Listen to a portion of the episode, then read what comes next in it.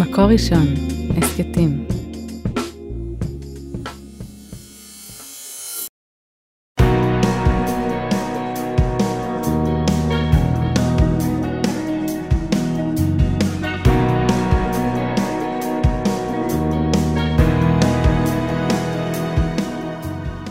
שלום הרבנית שירה מרילי מירביס. שלום הרבנית חמוטל שובל. פרשת פנחס. כן, פרשה קדושה. בעצם אנחנו קצת עם הסוף של הפרשה הקודמת, של פרשת בלק, שבה פנחס הורג את הזוג החוטא בפתח אוהל מועד, והפרשה שלנו נפתחת בברית שלום שהקדוש ברוך הוא מבטיח לפנחס על המעשה שלו שהיה המעשה הנכון. מיד אחר כך אנחנו יוצאים למפקד שסופרים את כל יוצאי הצבא, כי מתכוננים ממש לכניסה לארץ. משם אנחנו עוברים לחלוקת הארץ לנחלות, ובנות צלופחד שבאות ומבקשות ממשה פתרון לבעיה שלהם. אחר כך אנחנו מדברים על העברת השרבית ליהושע, משה עולה על הר העברים, ואחר כך עוד פעם חוזרים על הקורבנות שמקריבים בחגים. יש לנו סקירה מאוד ארוכה של החגים, ואיזה קורבן מוקרב בכל חג. אז בואי רגע נחזור להתחלה, או בעצם לסוף של הסיפור מהפרשה הקודמת, ויש פה כעס, יש פה פנחס עושה מעשה, נכון? הוא רואה אותם חוטאים, והוא הורג אותם לעיני כל עם ישראל, בפתח אוהל מועד, ובעצם הפרשה שלנו פותחת בתגובה של הקדוש ברוך הוא לדבר הזה, ואנחנו עוד רגע נדבר אם זה טוב או לא טוב, זה עונש, זה פרס, אבל השאלה זה עצם המעשה שנייה, אז הוא כועס והוא פועל מתוך הכעס שלו, אז בעצם יכול להיות שיש כעס שהוא טוב, כאילו כעס שמוביל למקומות טובים, בריאים. אז רציתי לספר לך סיפור. לפני 3 או 4 שנים, הייתי בחול המועד פסח במצדה. מפוצץ, נכון? חול המועד פסח. מלא אנשים. כן, אבל אמרנו, יאללה, אנחנו כבר באזור, נעלה עם הבנות למצדה, והיה הרבה מאוד אנשים על ההר, ובאיזשהו שעה אני רואה ילדה שהלכה לאיבוד. ומסתובבת וככה עם דמעות בעיניים, היא הייתה בת 7-8, ניגשתי אליה, אמרתי לה, היי, איך קוראים לך? מחפשת את אבא ואימא, היא עונה לי בדמעות, כן, אני אומרת לה, אל תדאגי, הכל בסדר, נמצא אותם, היא יודעת את המספר, אנחנו מתקשרים לאבא, אני אומרת לו, אני פה ליד המופע של לא יודעת מה, יש שם מופעים כאלה חווייתיים, ואנחנו מחכות, אני והיא, ואז אני רואה בזווית את העיניים, את ההורים מגיעים, ואני רואה את האבא, אני רואה אותו בכעס, בעצבים, הוא הולך להתפרץ עליה בטורים על זה שהיא הלכה לאיבוד, ואני ממש רואה את זה מרחוק, את ההליכה הכועסת הזאת, ואמרתי, עוד רגע הוא שואג עליה. וואו. ואני עם הילדה הזאת שמחזיקה את עצמה כבר 20 דקות לא לבכות, ואז אני ניגשת 2 צעדים קדימה, ואני אומרת לו, שלום, אתם ההורים של נעמה, ככה קראו לה, אז הוא אומר לי, כן, ואני רואה את הכעס, את העצבים, אז אני אומרת לו, איזה ילדה מקסימה יש לכם? היא הלכה לאיבוד, והיא לא נלחצה, והיא פנתה לעזרה, ואיזה בוגרת היא, איזה אחראית. וואו. וראיתי שאני מפרקת לו קצת מהכעס, כי הוא נורא כעס, הוא בא להוציא עליה גם תתת, הוא היה בלחץ. זהו, בוא נלמד עליו זכות. כן, הוא חיפש אותה, הוא כאילו... מיליון אנשים, הוא מחפש את הילדה, והכעס זה גם מהפחד. ואמרתי, אני חייבת טיפה להרגיע אותו, כי עוד שנייה הוא הורג אותה. אז אני אומרת לו, איזה ילדה נהדרת היא נעמה, ואיך היא ביקשה עזרה, ואיזה יופי. ואחר כך ראיתי אותם גם אחרי הרכבל למטה, אמרתי לו, וואי, ושיהיה חג שמח והכל. אבל אני נורא הבנתי גם את הכעס הזה, כי לפעמים אנחנו אומרים, אם אנחנו לא נכעס על הילדים, הם לא יבינו. את החומרה של זה, כשילד למשל רץ לכביש, אנחנו כועסות, כי אנחנו רוצות להסביר, זה מעשה נוראי. זה לא כמו, לא יודעת מה. לא לפרוק את המדיח כשאמרתי, זה באמת ברמה אחרת, ולפעמים צריך כן למנן את הכעס, שיהיה פה אלמנט חינוכי. ולכן אני רואה במעשה הזה של פנחס, שהוא בא מתוך קנאות, נכון? אומרים שפנחס הוא קנאי, ומייחסים את הדמות שלו לאליהו, משהו שהוא התרומם במיידי, הוא ידע מה לעשות, לא עבר בית דין, לא עבר התייעצות, בום, הכעס הזה הוביל לקנאות, והוא עצר את המגפה, כמשהו שצריך ללמוד ממנו, לא לתמיד, לא לשגרה, לא ליום יום, אבל כן פעם כשהמעשה הוא כל כך חמור, גם התגובה כזאת. טוב, אני מודה שקשה לי עם זה, כי אני חושבת שגם כשצריך תגובה שהיא חריפה או חמורה, או בטח עם הילדים להציב גבול, שאני הראשונה שעודה שאני מאוד מאוד מאמינה בהצבת גבולות, זה לא צריך לבוא מתוך כעס. להפך, צריך להרגיע שנייה את הכעס, לנשום, ואז להגיב. ואז שהתגובה תהיה קצת יותר מושכלת, או קצת יותר עניינית. אבל אני מבינה שיש פה משהו מאוד מאוד... אני חושבת שזה משהו מאוד מאוד מורכב, כי גם התגובה של הקדוש ברוך הוא היא מורכבת, הנני נותן לו את בריתי שלום. וכמובן שכל הפרשנים אומרים, רגע, אז מה יש לנו כאן? מה הקדוש ברוך הוא נתן לו? ואם הקדוש ברוך הוא נותן לו זה טוב, זה שכר, זה אומר שמה שהוא עשה זה היה מעולה. והנציב מתייחס לזה, והנציב כותב, בשכר שהניח כעסו וחמתו של הקדוש ברוך הוא, ברכו במידת השלום, שלא יקפיד ולא ירגיז. זאת אומרת, אתה הצלחת להרגיע את הכעס של הקדוש ברוך הוא, וכשכר על זה שאתה הרגעת את כעסו של הקדוש ברוך הוא, אז הקדוש ברוך הוא מברך אותך שיהיה לך שלום, בגלל שיש לך את היכולת הזאת להקפיד, להתרכז, לכעוס. טבע המעשה שעשה פנחס להרוג נפש בידו, היה נותן להשאיר בלב הרגש אז גם אחר כך. זאת אומרת, אתה מועד לזה.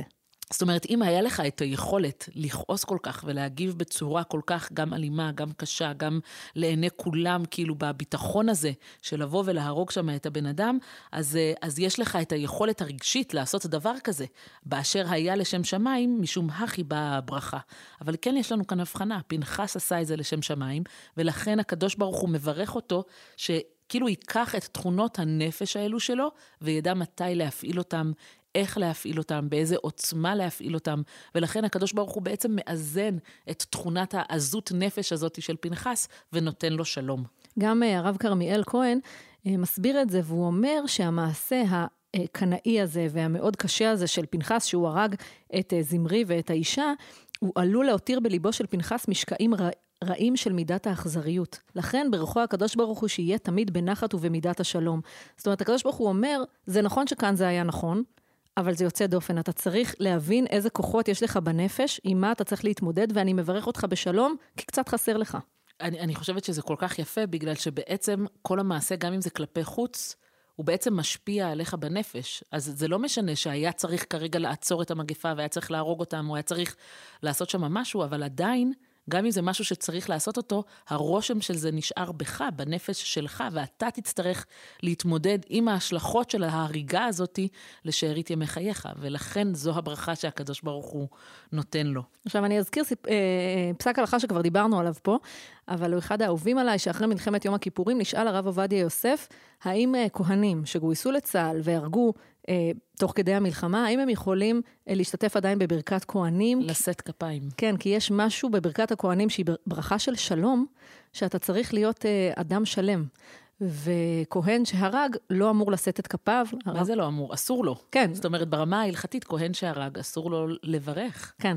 ואומר הרב עובדיה, זה לא תקף במלחמת מצווה, וזה לא תקף בהריגת אויב, והוא מדבר נורא יפה, הוא כותב שם הבשות הזה על כהנים שזכרו להילחם למען עם ישראל וארץ ישראל, והוא אומר, הם יכולים לשאת את כפיהם. אז בעצם גם בפרשה הזאת, זה מצלצל פה את השו"ת של הרב עובדיה יוסף, כי בעצם גם פנחס הוא כהן.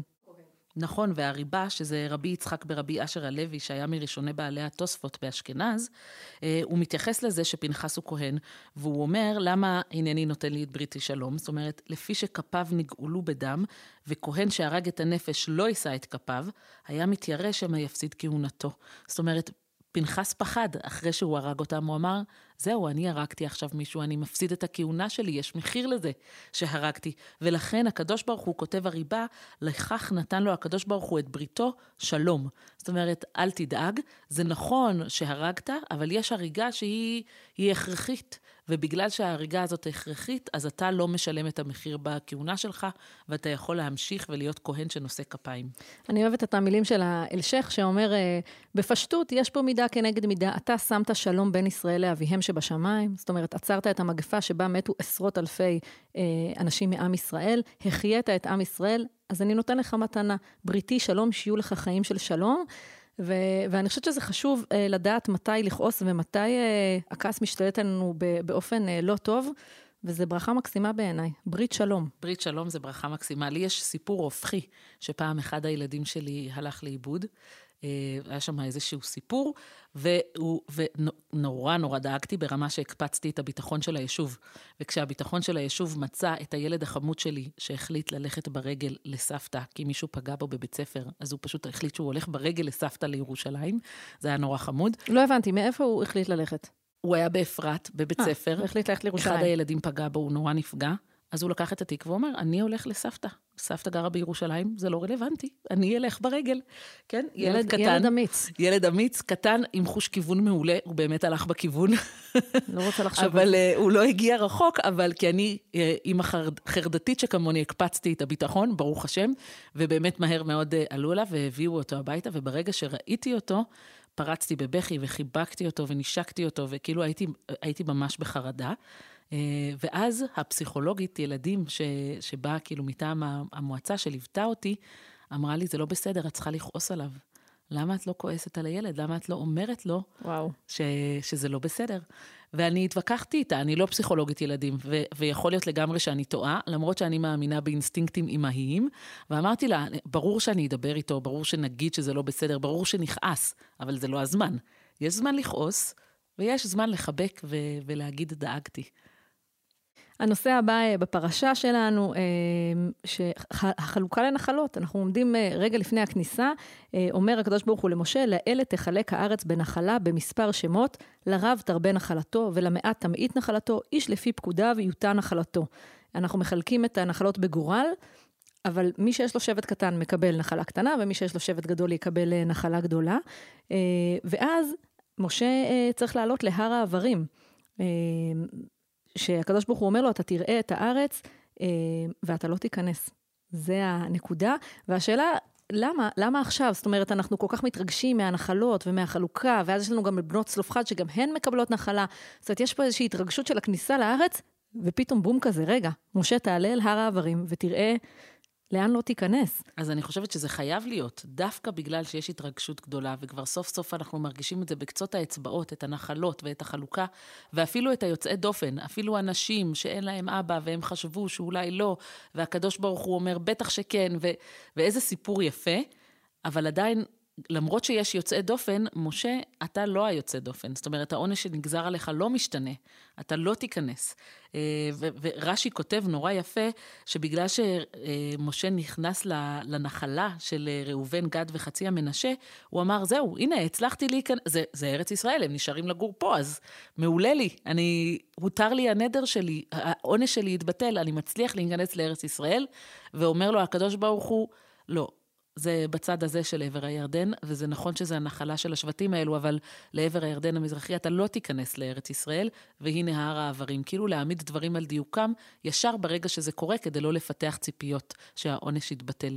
רש"י מביא פה משל מאוד יפה, הוא אומר, משל למלך שגזר על בנו שלא ייכנס לפתח פלטין שלו. הוא אומר, בארמון יש נקודה שאתה לא נכנס.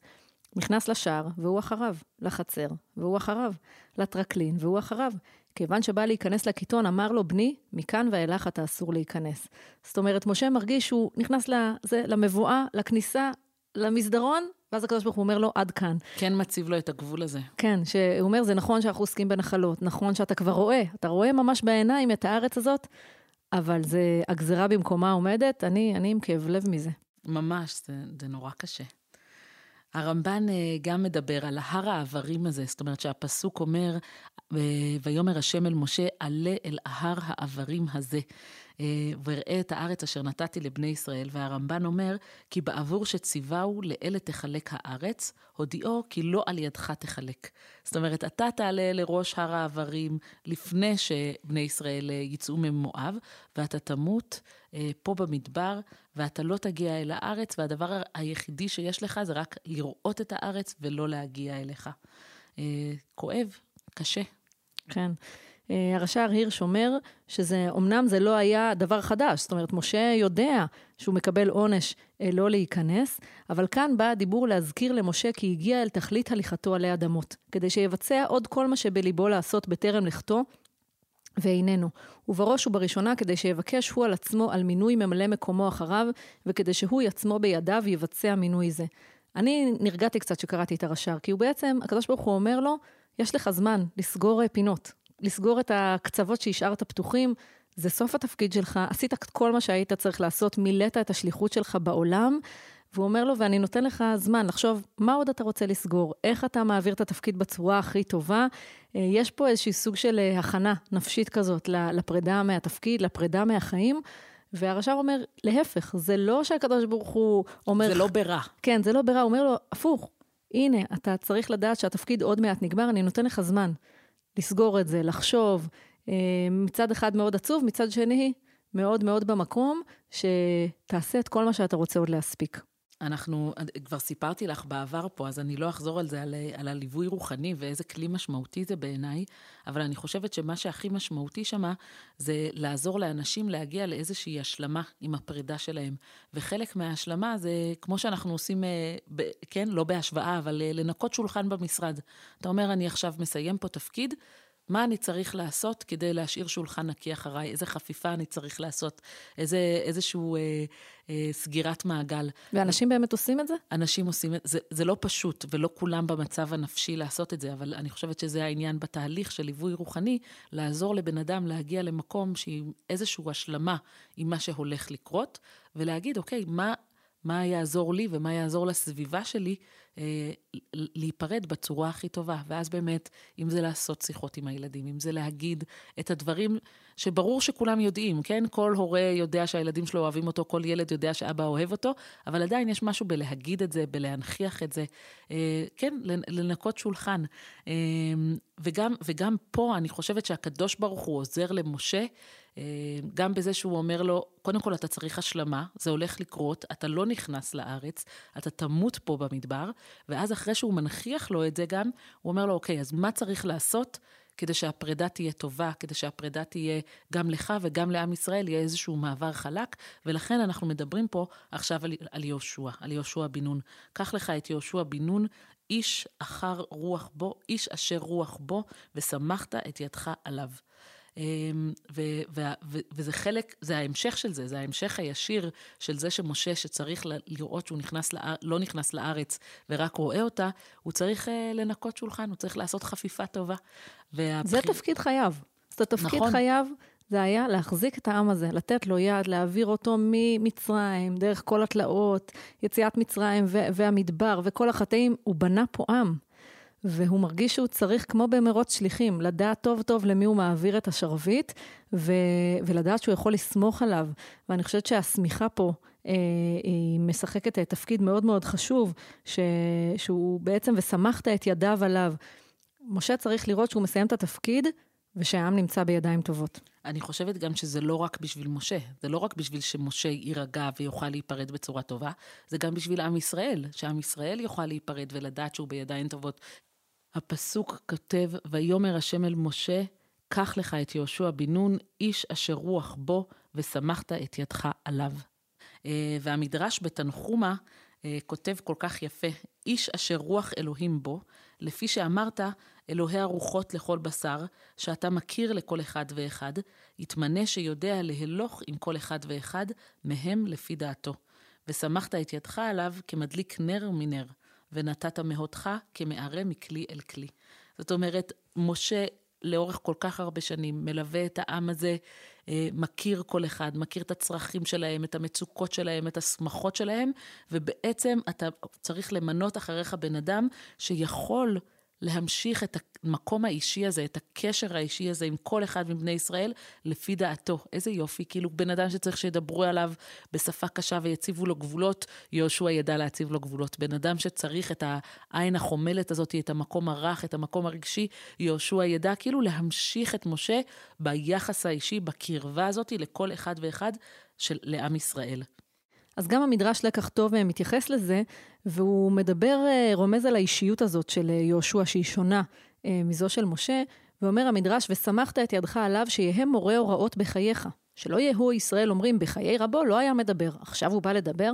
זאת אומרת, המדרש אומר למשה, תעשה מקום, תפנה טיפה מקום ליהושע עכשיו, כדי שעם ישראל יראו שהוא הבן אדם הנכון, שהוא הבן אדם המתאים, שהוא יודע להיות מורה הוראה, כי היה בו משהו פחות זורח, פחות מאיר. זוכר את המדרש שמשה הוא כמו שמש, ויהושע הוא כמו ירח, הם היו אנשים שונים.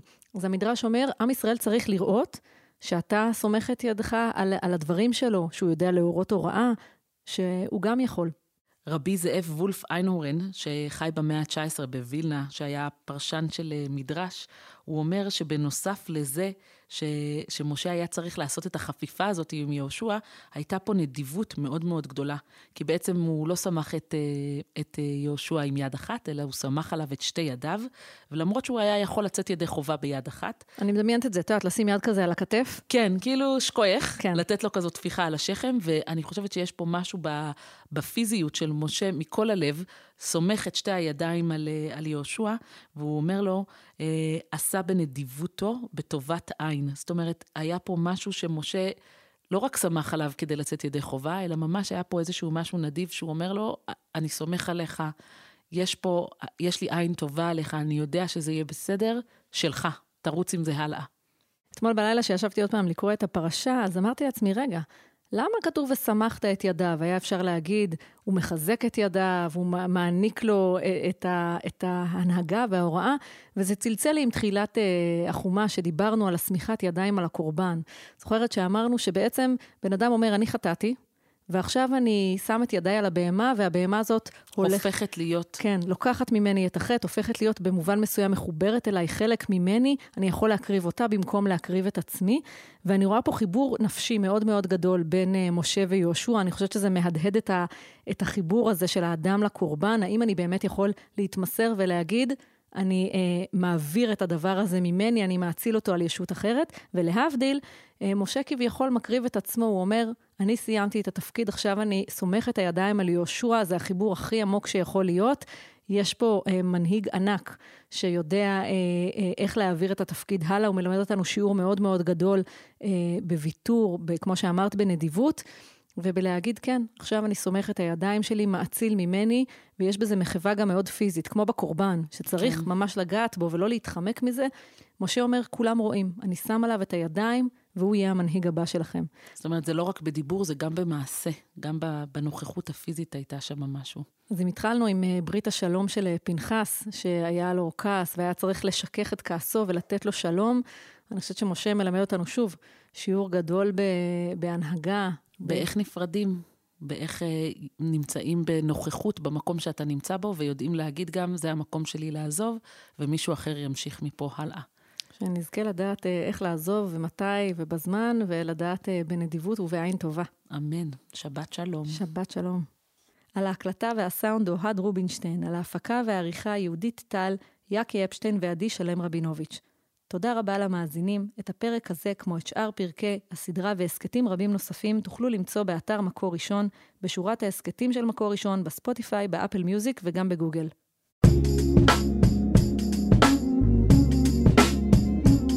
מקור ראשון, הסקטים.